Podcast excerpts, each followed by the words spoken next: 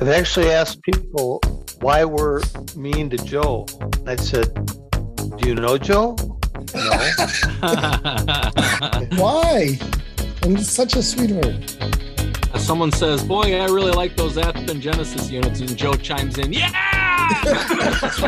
like, boy, that's a little aggressive. I have no idea how this thing's put together. It, it'd be easier for me to be asking questions than to be trying to pontificate on something I don't know. You're listening to The Crossing Gate, the official podcast of the Twin Cities Division of the National Model Railroad Association. The topics and discussions are about the world's greatest hobby, model railroading. Here are your hosts, Thomas Gasior and Ken Zieska.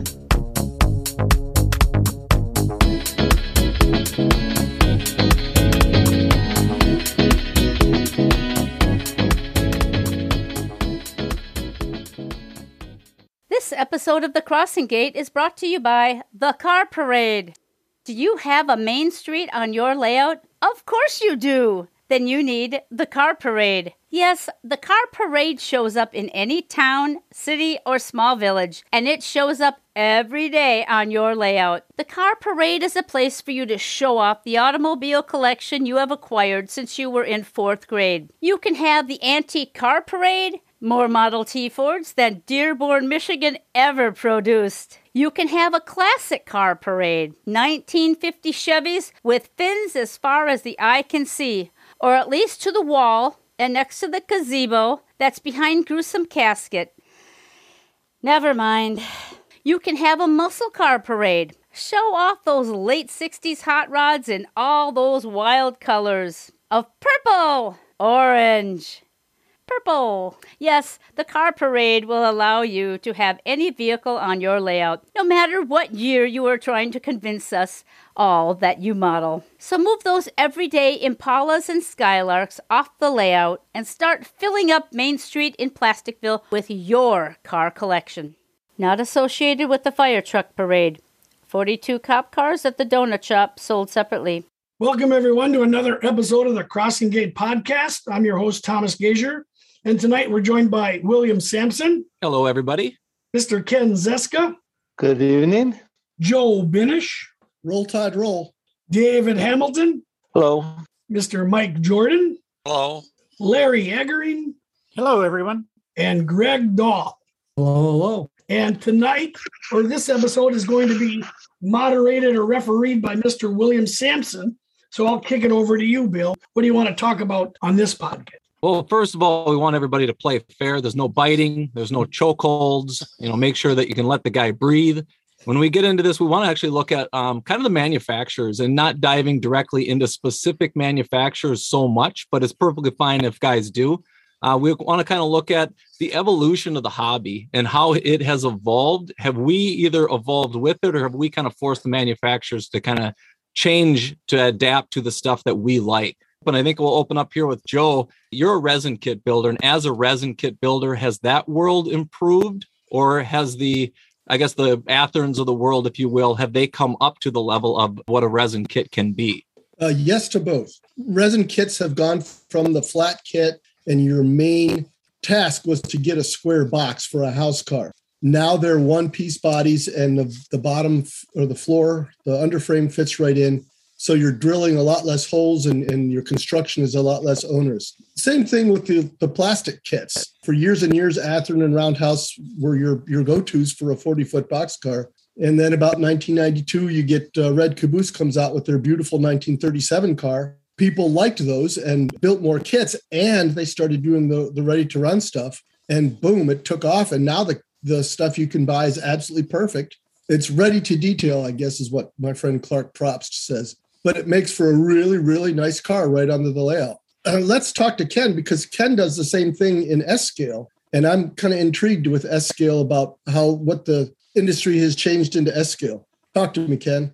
I will do that, sir. S scale doesn't have the, uh, the amount of manufacturers that uh, are in other scales, but people uh, like Yarmouth came out with a gorgeous resin kit in S scale. It was fantastic. And there's a pre-sized company that's doing some work that it's like you say it's it's the body cast wonderfully and then the frame is beautiful the underframe is beautiful. So building a kit now is not nearly what it was 10 years ago when like you said you had to sand and fit pieces flat pieces together to try to make a square box car.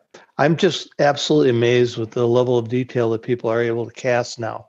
Even things that eh, undercuts that were never possible you're getting now so that's really quite amazing. But but my question now, you guys that are uh, modeling the mainline, the HO guys, you you're getting the same kind of quality that we used to brag about in resin kits in ready to run. How's that changed the way you look at things, Dave?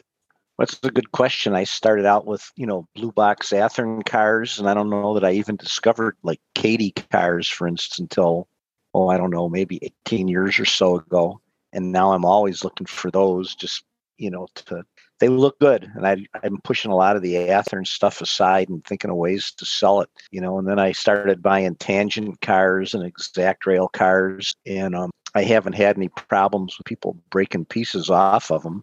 They're just they just look so good that it's kind of hard to go back to the blue box cars, even though they certainly fill a you know a necessary void because you have to have lots of cars at some point so you might as well buy some of those things when you can. The new Athearn cars are awfully, no question about that.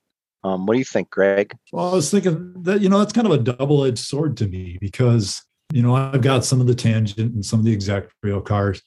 You know, if, if something by chance derails and then somebody, you know, manhandles it and gets it back on the track. And when I'm at somebody else's layout and operating, I, I feel a little you know, I, I don't want to break anything off. And man, some of them details are just so fine, you know. So I, I'm kind of wondering sometimes almost if they've taken it too far. But Greg, is that an intimidation element, the the fine details? Because you could go to Joe's and see the same type of detail.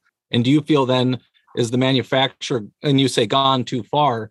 But is it just those little details that that you fear? Or like Dave said, he hasn't had any problems and we run a lot of them on my dad's, but do you see that as going too far? Is there is there a point of it's too far as far as an operator is concerned? No i'm i'm not saying that uh, you know you know it's a bad thing right? I, i'm just saying that those fine details i've been handling my cars like for weathering and then all of a sudden you know i find a stirrup step or an air hose and it's, it's like you know son of a buckwheat, you know, I paid 55 bucks for this car and all of a sudden I'm trying to tiny little piece. And that, I don't know, it just, it, it's not an intimidation factor. It's just sometimes if I, if I'm operating, then, you know, you know, like Dave said, sometimes those blue box cars are just nice to fill out a train. Well, no, Mike, you've operated on, I know a local modeler here, Gary, he has a lot of uh, what we consider older equipment, but it works, it's reliable. And when you're in a session like that, as far as a, a car and manufacturer is concerned, you look past the details, do you not? Uh, yeah, I think there, was a good point in that uh, are the details gone too far? You've got to separate modeling railroad from operating railroad. So when you're operating, that detail isn't as important. It looks nice, but it's not important. But if you're modeling something, you know then you know the more you're into the hobby the more details you see and you want that nice detailed car and uh, we're all operators so not every car has to be detailed but it's kind of nice that if you have a specific industry that you're working on then you probably want a couple of those cars to be more detailed than say a string of ore cars that are completely detailed so, how do you make that separation, Tom? It is interesting. I like what Greg says about it's too many details. And going back to Joe, you mentioned this red caboose. Now, that's a manufacturer. Are they still making things, Joe, or is that? No, Intermountain was molding for them, and that okay, so that has gone away. Intermountain has their molds now, right? And then I think, like Ken brought up the idea of the undercuts that we see now. That's the manufacturing has gone so far to give us all these details. I remember the only model back in the day with recessed doors were those Rivarossi U25Cs. Remember with the pizza cutter flanges and things like that. Yeah, I, I think things may have gone too far. I'm making it know. I think scale model trains has come up with a genius idea of offering items in two or three different versions museum quality you're going to put on your shelf. Operator, we're going to run at the sessions. Well, that's interesting. So the levels, I think, are a good move as far as the manufacturer is concerned because it it is getting into those different price points. It's getting into the different detail points. Now, when it comes to filling out a fleet, and I know a lot of times clubs they might jump on an ore train or a coal train or something like that, and they need high volume because they want to have a big long train on the railroad. Now, to spin it um, towards you, Larry, when you are in a club atmosphere and there are guys coming and going, as a manufacturer, and we know couplers aren't even standardized. How do you see the functions between different manufacturers or even modelers in your group? What are they targeting towards? Are they going for the finer scale or are they going for that? I need it just out of the box. I need it to function. And in Tom's example, scale trains gives you that base level. Do you see more of it or do you see more of the detailed stuff? see more of the bulk, the old blue box, old Atlas, etc. Things that you can modify and make run good in every case, we try to go for the NMRA standards for weights. As a club, we've chosen Kadee 148 couplers as the standard, uh, unless it needs an offset. We basically take the model, the basic model for quantity, because we do have 20 and 30 car trains, and not everybody has a budget to buy $60 cars, especially a fleet. You go to a train show, sometimes you pick them up for five to eight bucks and you throw some couplers and wheels on them and they they run around just fine. Now larry you, you hit on budget there and I, I think that's a good area to pivot. And i want to pivot actually right to locomotives. This is an area that locomotives are costly the new ones especially. The old ones can be updated but dave in your case you've got a larger size railroad. When you look at a locomotive and you're going to make a purchase what is your deciding factor when you're looking at the various manufacturers that are out there? Is it the model type? Is it the price point? Is it the detail? What are you looking at as a modeler? Whether I can sneak it in the house before my wife sees. The size of the box. uh, you, you know, that's what we're all thinking.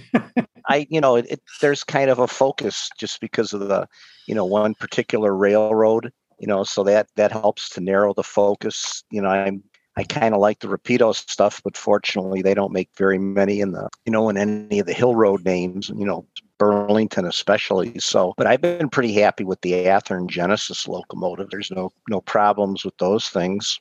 And I don't know, I, I've just been sitting here thinking, you know, I've got two or three Bowsers and they're okay. And it's mostly Athearn Genesis locomotives, I would say, exist on my fleet and Protos, the two Ks. And yeah, I've the newer stuff has certainly got more more to look at than the older one. You know, the cabs being a little bit narrower and nicer ladders, nicer printing and decals on them. Danny, you guys, you're going road specific, and I agree with you, Dave, in terms of Rapido not offering as many. In their case, they don't offer a lot of American stuff. But when we're yeah. talking about even the drives that are in them, you mentioned Proto and the Genesis. The Protos, for the age that they are, the drives are actually pretty good considering. Oh yeah, are there any of you guys that you are you buying it based on the drive? Because back in the day, you had the Atlas. Remember, Atlas had the Kato drive in it, and that was always something that was kind of sought after. Uh, Tom, I think you've actually got a few locomotives yourself, being in the Alco world. Are those uh, are they Kato or are they what? What do you have for drives in yours? I think they're Katos or the newest Atlas, but yeah, that's exactly why I chose Alcos as my main power. Was I could get that quality I could make them run. And to go along with what Greg says, that Atlas are ones not only do they run well, but I can work on them. I can take off the shell. I can put in my own decoder. It's easy to modify the weights to put in a keep alive and a speaker. And I can even change the handrails. They're workable. They're ready to detail. And I don't feel like some of these manufacturers, if I pick up a shell, parts are falling off, like Greg says here. You know, and I'm picking up, there's brake rigging, there's the brake wheel, there's this beautiful engines. But the Atlas combined that running speed, you know, when I hit my DCC throttles to one, the engines move. You know, thanks to Larry and some other people teaching me how to program these right. But I do agree that those that those Kato motors and those Atlas motors were a big deciding factor in can I have a fleet of these? And at one, you know, one point I remember Greg Dahl and I joked about this. We used to have old crappy cars. I was driving around in my old Toyota truck, and I'm like, I wish Kato made a truck You know, I just, just want, I they made a pickup truck. So, but yeah, that that's one of the things that I chose there. Well, then I want to just slide over. We're talking drivetrains and as far as how well stuff runs. Ken, you in the S scale world, you said that there are not as many manufacturers that are available to you. So, in your world, are you putting in your own drives or how are you coming about finding a good running locomotive, even in S scale? For, for about 25 years, we've had American models producing engines, and, and they have over the years improved their drives. And so, in a few of my very old engines, I bought their new gear towers, and I've been very pleased with that. Uh, so that yes, that's exactly right. And people are actually taking those American models drives and putting them in resin kits and other things because they are so durable, dependable, and, and they just run well. And that's this conversation is is kind of boiling to something that that I wonder about. There's so many different reasons people are in this hobby. When I went to St. Louis to the prototype modelers meet, I saw people that had amazing examples of a car or two cars. And I'm wondering to myself, do they have large layouts or do they have layouts at all? And and so is that a factor in choosing what it is that you want to emphasize? How large your layout is, whether you're more into operations than into taking photos and having static models. What Larry, you know, when you talk about your club, is that something you see in your club and in other people you work with? Not really. Uh, most of the guys just like running trains. I have a few friends that are not in the club that love to set up the diorama and they'll take that high end brass engine that's been super detailed and painted and all that, and they'll set up a photograph in that little vignette. I mean, there's a place for that also. You know, you're not going to take an old blue box engine and take that picture and hope to get it published in a magazine. It's never going to make it. However, the blue box may run better than the brass. It's constant trade off. And, and then there's the guy, same guy might have that and sets that whole thing up for the photography aspect, but he's got a, an Atlas yellow box from Yugoslavia that he's put a good decoder in and it runs fine. And he'll bring it to the club and drag 30 cars around this, with this train and be quite happy with it. Just to kind of reiterate what you said, I have some brass engines that I bought that I've taken out and put American models drives under them. I'm sure the brass purists would go nuts. Well, I have a good Mr. friend. Dal- I have a good Yeah. friend in S scale here, and he's done the same thing. He bought, I think it was three Alleghenies, and he ended up reworking the drives on them. It probably has 30 hours each in them, but they run like a Swiss watch and they look the part. They are absolutely amazing. But is that So- the evolution of the hobby itself? Now, we as modelers, I think we collectively a lot of times become very prototype oriented. I know a lot of us will attend the RPM meet here, the, the prototype modelers meet in the Twin Cities. We're really looking at something that's going to become more prototypical. Have we elevated what the manufacturers are doing, or has the elevator or has the uh, manufacturer elevated it and we've gone up with it? Do you know what I'm saying? So, like even Greg, do you, as an example, Tangent being a manufacturer, just shifting over to freight cars here is that's all they do all they do is create i think they're one of the best freight car manufacturers out there now you and i have discussed the 86 foot box car that's something that we can use in the industry but Walthers made it athearn made it. I mean they have other cars out there and i realize they're not the exact car but for you as a prototype modeler did tangent come out because of us looking for it and now we're just working on the weathering? Or did you know enough of demand that you can sit there and say well we can create our own and then tangent says well let's not create our own. Let's just create this car and have these guys just buy it. All done and it's ready to go. That's an interesting question, but I think I don't think it's a case of the tail wagging the dog. I don't think it's the modelers, you know, demanding. You can you can post all you want on on Twitter and Facebook about what you want, but when it comes down to it, any good manufacturer is going to have to look at can I make money doing? How many of these am I going to sell? And they honestly don't care if they sell it because you're going to photograph it on a diorama or if you're going to run it on your layout. They just want to sell them. I mean, I mean, I'm trying to make them into jerks, but you know, that's the you know the bottom line for them. And I know that posting a lot isn't going to help because I've been posting about getting a good C415 and absolutely no clue That's what- keep, personal, keep trying keep That- trying that's dan, that's, you're dan not getting Mendoza is that all the want Alcos in the world Yeah, start get bashing it. Yeah, I, I disagree with you, Greg. Actually, um, Really? I have talked to several manufacturers and at the RPM meets, and they have said, "Yeah, we pay attention to this stuff." So obviously, something that is obscure they're not going to come up with C415. Rapido's coming out with the UTLX X3.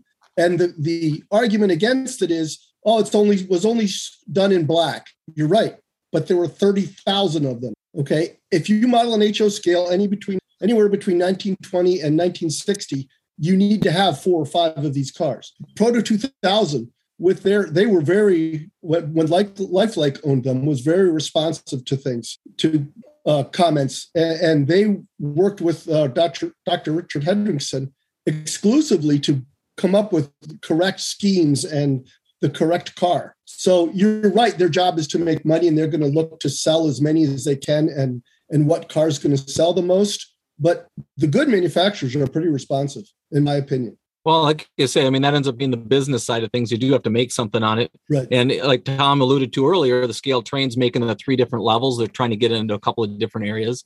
And now, Mike, I want to throw it towards you as being as specific as you are in the reefer world. Is there a need for you, even at this point, as a modeler, to be looking at upgrading your fleet? Would you upgrade your fleet? Is there a necessity to even do that? Or is because your railroad is all functioning and things work well enough, that's good enough? Well, that's the evolution of a person's hobby is you you start just buying anything that you see and sticking it on your railroad and then you start hanging out with other operators and the education that they give you through their snide comments tends to make you improve your modeling skills. Just visiting other railroads they operate fine and everything's there, but that little hidden level of detail just gives you a little added pleasure in, in operating. So you you tend to move on up in your skills and, and what you observe. My refrigerator cars, it's just like a coal car. I mean, you know, or an ore car. Uh, there's so many of them that just the sheer number, you kind of lose the detail and what you need. That doesn't mean when I go to the flea market, you know, I'm not looking at that next level of, of quality in both locomotives and cars. Well, so. and I think that says uh, I got into the hobby. I mean, back into the hobby, I should say, in about 20 years ago. And that's where I started. I just started in the Intermountain, and some of those cars are just starting to come out, which were nice. But what I started to also notice was redundancy. Do you guys notice any redundancy within the manufacturing world that you see? It's like, oh, can we make another hopper? Can we make another 4750? Oh. Athearn, I think it was actually it was Scale Trains and Tangent came out with the 4180 air slides, the exact same car, and I think they may even have duplicate numbers. But do you guys see redundancy as becoming like, can we get another F unit? Can we get another SD 40 2? And you say, enough already. Mm-hmm. Is there mm-hmm. anybody that jumps on that and sees it in the manufacturing side of things? Well, I just see when uh, Big Boy came out, there isn't a uh, manufacturer that isn't making some version of the Big Boy. so you're you're absolutely right. They, that bandwagon is pretty crowded. Certain things it seems that everybody has to release one of, right? The F unit or you guys are talking about this 4750 or the 4180 air slides. Everybody's got an SD40 2, but they're significant cars or locomotives. So maybe it is right that they have it out there. And hopefully they reinvent the wheel a little bit and make a nicer locomotive. I don't think anybody wants to go back to the Globe F7.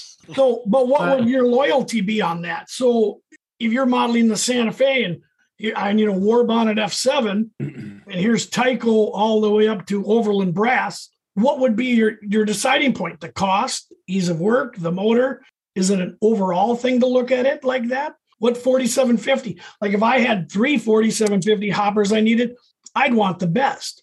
If I had a grain elevators whole district like Williams modeling, I'm going to get filler cars. I'll get the Athearn until I can get those tangents. Isn't there room for both? Oh no, there is room for both, but but what yeah. would you what would you want? You know, if you're going to well, spend your money on it, what would you want? Am I spending my money or am I spending my wife's money? what's yours is money, hers, and what's hers is hers. So exactly. Well, if I'm spending my money, I want the really well detailed ones. If I'm spending her money, I want a lot of them because I know I'm not going to get a lot of her money. I want the cheap ones. Well, so that even goes on the loyalty side of things in terms of manufacturers in general. Standing, what stands out in front of things? Ken, you actually briefly touched on brass. Brass is a very high, be considered probably your top shelf, especially maybe 20 years ago, but now you're seeing plastic come up to it. Do any of you guys see the devaluation of some of that? And I'm going to spin this actually just towards cabooses as an example. Brass cabooses that allows us to get stuff that isn't normally readily available. Manufacturers don't commonly put out a ton of them. And I actually spoke with, I think it's the, is it North American model builders? Are those the guys with the red, white, and blue box? Are you They talking did- the laser kit ones? no, the Saskatchewan, they did some uh, cylindrical hoppers. I might be of the wrong manufacturer, but nonetheless, the, that manufacturer said, we don't make cabooses because there's only one at the end of the train. We want to make something that there's a bunch of. Well, we all need cabooses. And when you come to decide what caboose do you put on a train or have on your railroad in any scale, where do you start? Do you start with your, your you know high end brass, or you work your way up? Or in Tom, in your case, I know you've taken Rapido cabooses and modified them to your own road.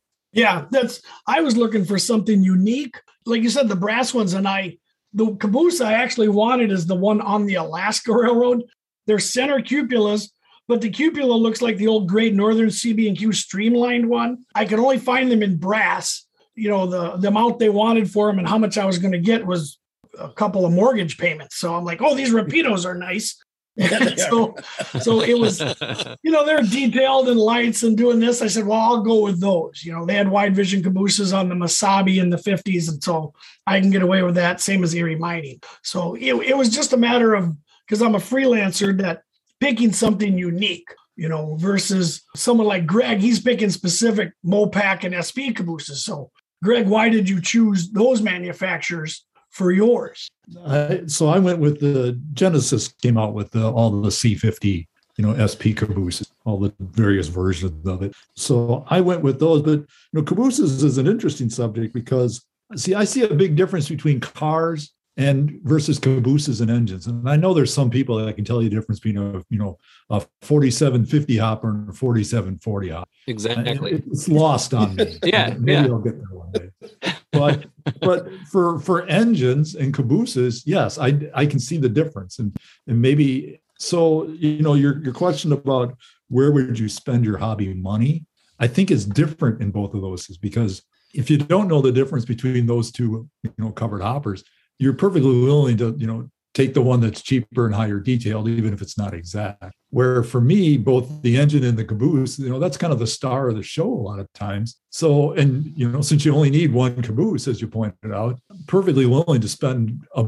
you know, quite a bit more on the caboose than I would be uh, the engine. Well, and that's just it. So even from a scratch building standpoint, I know Dave, you're in the CB and Q world. They do have some unique kind of hip roof cabooses. Now with that, I want to say it was a Tyco or something along those lines that guys were kind of modifying those to make them look like the CB and Q cabooses. Do you take the time and effort to do something like that, or do you wait for a manufacturer to try to find that brass that's out there? I, I think those are what are they NE tens or something like that. Whatever number it is, Bachmann or Lifelike might have made the the one you're thinking of. And I've thought about fixing one up, but I think if I ever saw one that somebody else didn't it looked good, I would consider buying it. I don't think I fixate on on having super prototypically accurate bookends on the railroad as long as they move fairly smoothly and look good from a distance. You know, I, I've only got like three brass, one steam locomotive, a G30, and a car that I bought, a Drover caboose, just because it looked so cool. So I don't, you know, I'm not, I'm not really into the brass stuff as such. But if it looks, I'm starting to get more interested in the extra detail on run of the mill cars. So I, I can see almost doing some of that in the future. So, but Well, that's part of the whole. Well, and that's just it. It- Is is having the, I guess, priorities. Greg pointed out a really good point is where he's going to concentrate his funds, whether it's locomotives or cabooses. It's interesting. Your take ends up being it's like, well, a caboose if it's got CB and Q paint or even a BN, and it's going to suffice to know that that's the end of the train. That's really all you're trying to identify, anyhow, right? Yep, pretty much. Pretty much. So then, for you on this one, uh, Mike, when you're running on your railroad, do you use uh, I mean, on the caboose moves, how do you handle trying to get something like the Santa Maria Valley cabooses? Was there something out there that you're able to uh, custom paint, or how did that work? Well, I'm kind of lucky in that hardly anybody knows about the Santa Maria Valley, so I can substitute any type of caboose and say this is what they had. As we're maturing in our hobby, the first part was getting the layout built and then to get it run well. Uh, now I'm starting to figure out what some of these de- details are. So they had a wide cupola that seems to be out of place for such a short line, but they bought it from an obscure railroad in Maine. That's on my list of things that I want to build is that particular caboose.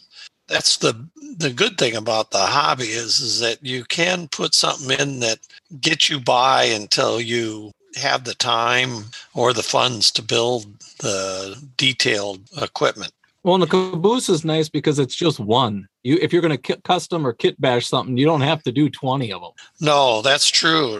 You know, some of the larger layouts probably have as many cabooses as I have cars on my railroad. So, you know, do you guys find anything with the caboose front? And Larry, I'm going to pick on you a little bit here, but when it comes to the cabooses and the the disassembly process or the modification, sometimes you want to get in there and do an interior. Tom, you might be able to hint at that a little bit because you did your interior on your caboose or had tried to take a caboose apart. But Larry, I want you to share with us just a little bit on a Walthers caboose that you were you were taking apart. Is that I mean kind of a daunting little process because you do have end ladders and a lot of little details you don't want to mess up because well it's the caboose and everybody looks at it. That's exactly it. This one I'm going to be putting an NCE light it in. I did manage with the help of the team here to get the cupola off and it does appear that this roof is severely glued on. I'm looking at a workaround on how to get it in, but this is the uh, third caboose of the day. Uh, I have an old Athearn blue box I did, an Atlas one I did, and then, of course, this Walthers one. And the first two were relatively simple. This one, not so much. But it is nice to be able to take them apart and add details. Like you say, you know, an NCE light it board is small enough, it's the size of a postage stamp so you can hide that thing inside just about anywhere. And uh, with the micro LEDs, you can really get some nice effects on on lighting and and all that. This one has a full interior, so I'm really challenged with well, not damaging something. Yeah, so that's what's interesting though is you're actually going to light this thing up and see the interior. And for guys that might do night running or want to at least get their head in close, they can see it and kind of appreciate it. I know Athearn they did their um, I don't know if it was an international what caboose they had done with the CB and Q paint, but it's a lit interior and there's nothing really in there. There's little a couple little chairs, but it's it's very empty and, and that's I think kind of a, a downfall on that particular piece. But I know if you're going to tear apart one of these and put lights into it, Tom, you kind of experienced it as well, is getting that track power. How do you keep this thing alive? Touch just briefly on what you had done with your caboose. Well, I try to the usual method is make a lot of mistakes and then call Larry. So, and like I said, I was having trouble even taking those Rapido cabooses apart. I even had to ask them how to do it. Now I'm putting a decoder in there and some LEDs. They put a really nice interior in there. And it kind of goes with the passenger cars. William, I saw you do this with the Great Northern, you know, observation car.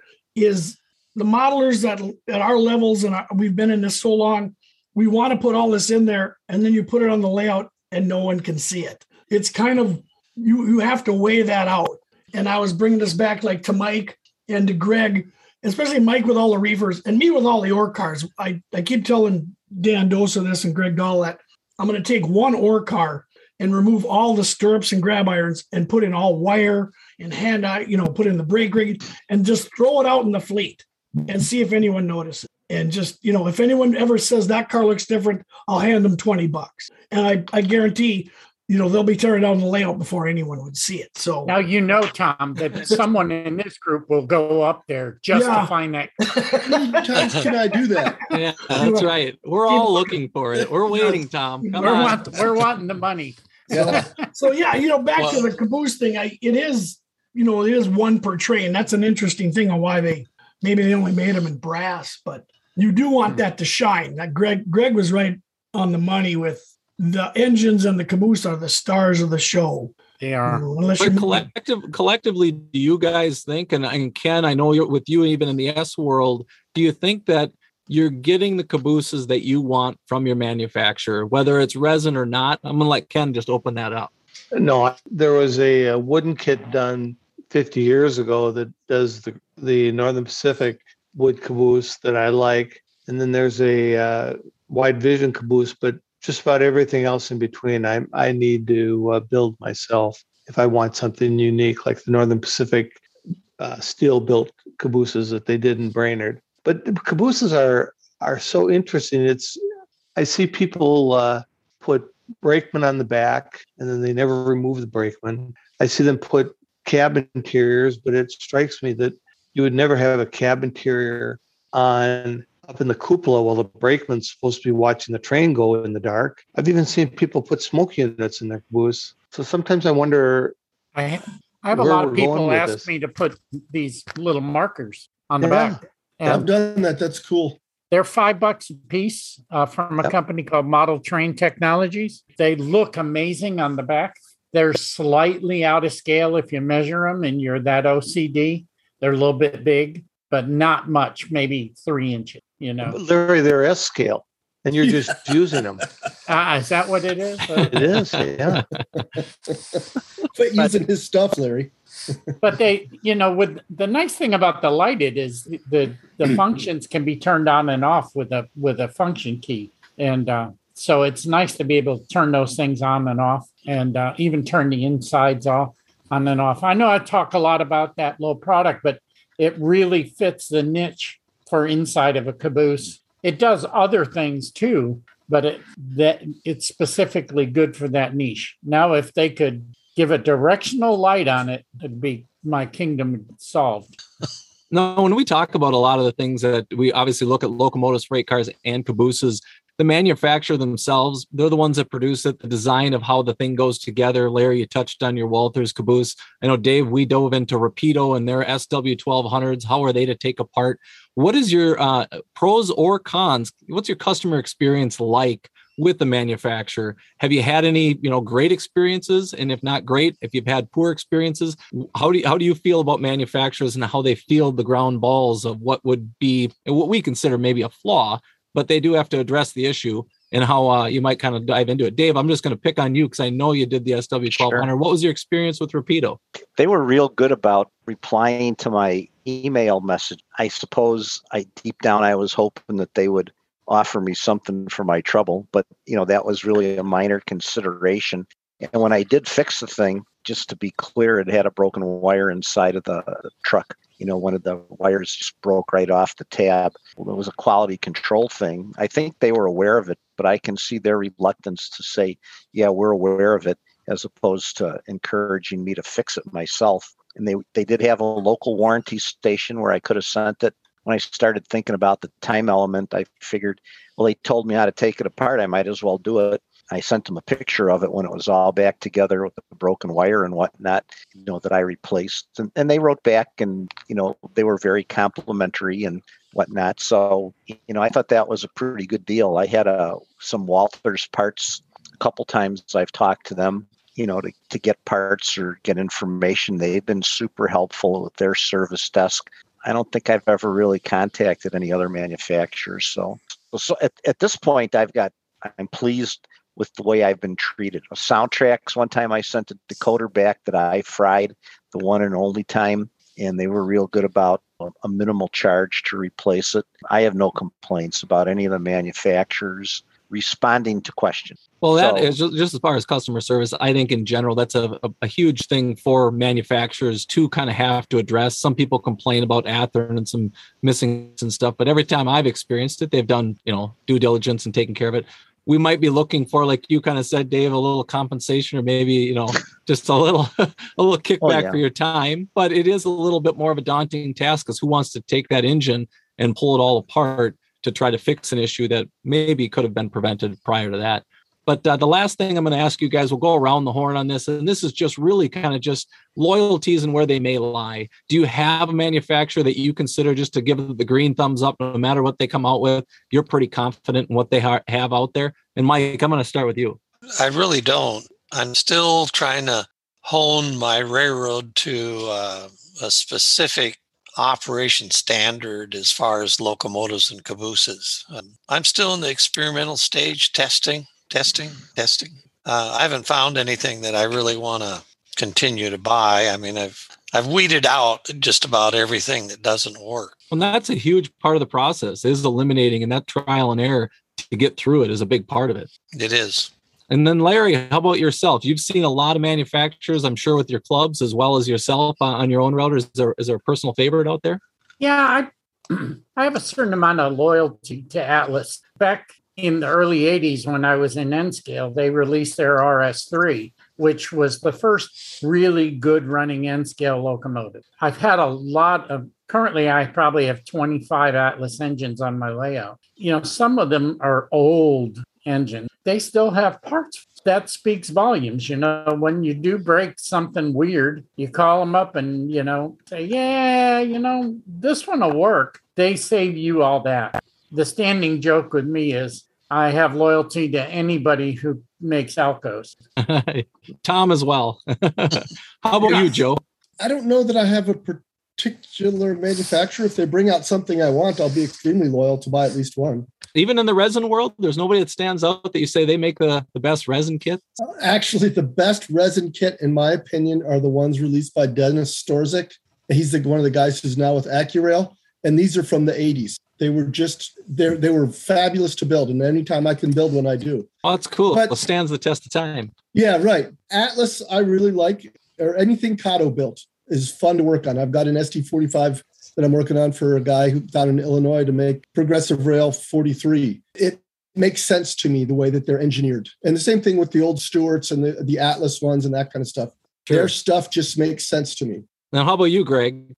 I think I echo the same sentiments that there really isn't a manufacturer. There's a few maybe that I stay away from uh, just because problems people have had. But I, guess it depends. You know, if somebody comes out, like I said, with the C415, I'm probably going to be buying it just, you know, even if I have to replace the entire engine in it to get it to work. Yeah, I, am grateful Athearn came out with the MP15AC because I was trying to kit bash one in the early 80s. Yep. that was a total disaster. But, you know, ye who waits 35 years will eventually get it. That's right. Um, so. what about you, Dave?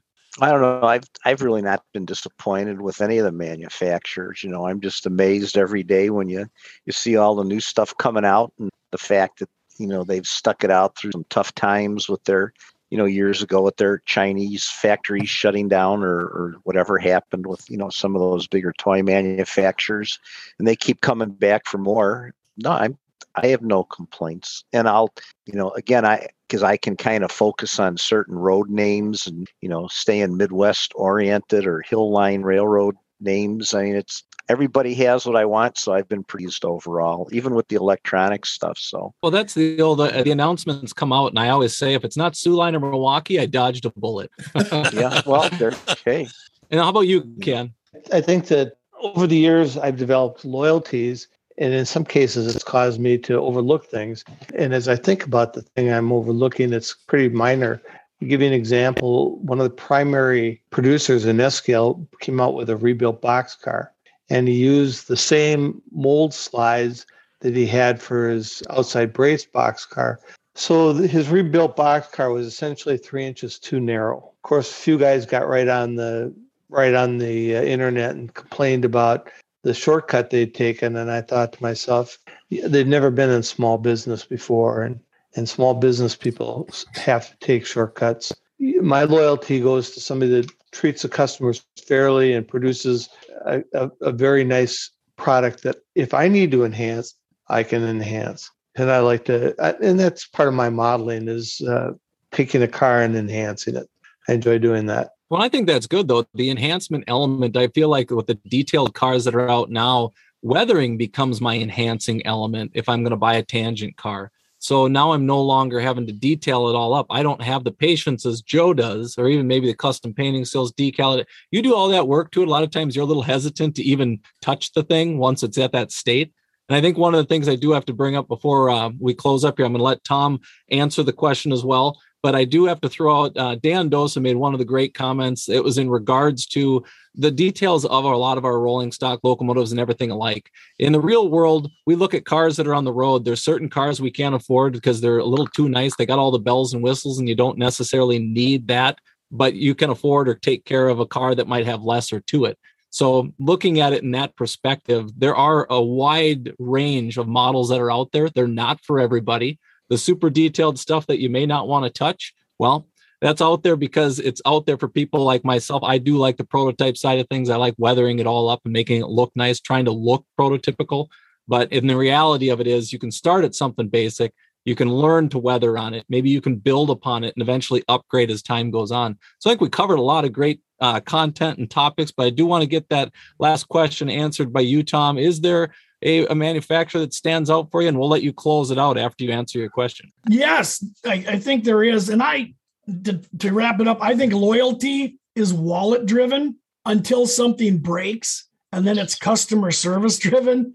Because if you buy from product A, yeah, and something breaks and they're not going to help you, you're like, well, I'm never buying that again. I think the, the group we have here with the skills is we can buy something subpar. You know, I agree, total 100% agree with yours. I'm buying a tangent car and I'm just weathering it. I think that we can look at a car, pick some up at a flea market, and you're like, why would you want that? Well, I'm going to put on new grab irons. I'm going to put stirrups. I'm going to put intermount wheels. I'm going to change the trucks to Kadee trucks. I get, the, and it's and it becomes a project for us. And I think one of the greatest ones ever, and Greg and I did this, were these old X58 box cars. I don't know if anyone's familiar with them, but these were the box cars that you see at shows that had Shazam or Superman or Autolite plug. You know these these horrible box cars with gaudy writing on them for John Deere tractors and stuff. The truth is, they were accurate box cars for Penn, Pencil, Penn Central Conrail cars. And so a bunch of us had a challenge that we stripped them, we carved off all the details, we put on walkovers, and to see what you could make them into the prototype because five or six prototypes had them. And it was it was a lot of fun that you're making this silk purse out of a sow's ear. So I, I think that's kind of where we're at. And and I look at loyalty, and, and one of the things an old company I work for, we talked about you'll no one will ever have the loyalty of the Harley Davidson motorcycle because there is no other company that I know of that people will tattoo their logo on their body. no one's no one's getting an Atlas tattoo, you know. Yeah, seriously, Joe's got the Atlas tattoo. you know, and I just I thought about that. I'm like, yeah, you're right. I mean, no one's tattooing American Airlines on their, you know. So yeah, I, but I think loyalty is wallet driven. I think loyalty gets upgraded as we go through the hobby, and I think we're also smart enough to realize that I've got 200 ore cars. I don't need a new MTH one that costs forty dollars. You'll you'll not see it. You know, Joe's got 400 brown box cars, but he knows the difference and he's been upgrading them and I, I do like that. But I, I do like the loyalties, like I said before, to Atlas engines and Rapido cabooses because they make a product that I've been able to adapt and run. I'll leave it at that. To be clear, I only have 300 and the Athearn tattoo is not visible. Yeah, yeah. well, it depends. yeah. I don't want to know.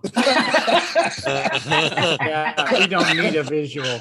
Does Larry got an Too Arduino late. tattoo? I don't know. You got Arduino on you, Larry? That's what I want. Yeah, Arduino tattoos. There you go. just just slap Arduino onto the buzzer. Oh. Well, that's all we have as far as the uh, the conversation in regards to the rolling stock. Tom, did you have a closing on it? No, I wanted you to close on it. Go go for it. You sure wrap up this. Well, as far as as as far as the conversation goes, we actually kind of went along and looked at locomotives because that's where the train starts. We end up the freight cars because that's the obviously center of the train. And we tried to end with the caboose, slight tangent on the customer service, but really appreciate your guys' input and information. Huge respect across the board for our skill levels. Uh, and everybody that's out there that's listening, share the podcast. Let people know. I mean, it's one of the things that the only way we share the hobby is to be able to share it with each other. And it's sharing with one another, just saying, hey, check this out. It's as simple as that. We're not getting paid. We sit down for an hour here and chat so you guys have something to listen to um, or fall asleep to, depending on when you're listening. But we appreciate all your listeners that are out there, all the subscribers that are out there, and we look forward to the next podcast that comes up next time it's next time it's downloaded. All right, everyone. everyone thank you. Thanks, everyone. All right. All right. Good night, guys. Oompa. Oompa. All right, here's a curmudgeon coming at you for the gripe of the pod. My biggest concern as of late has been the museum quality rolling stock that's been coming out. If you've ever been to a museum, the one thing that you got to remember is don't touch. Well, when guy's got nothing but rolling stock on his railroad that's museum quality, I don't want to touch it. So we're in an operating session. Old banana hands curmudgeon's concerned because as a kid growing up, it was you break it, you buy it. And the curmudgeon doesn't have that kind of budget. And that's a curmudgeon's gripe of the pod.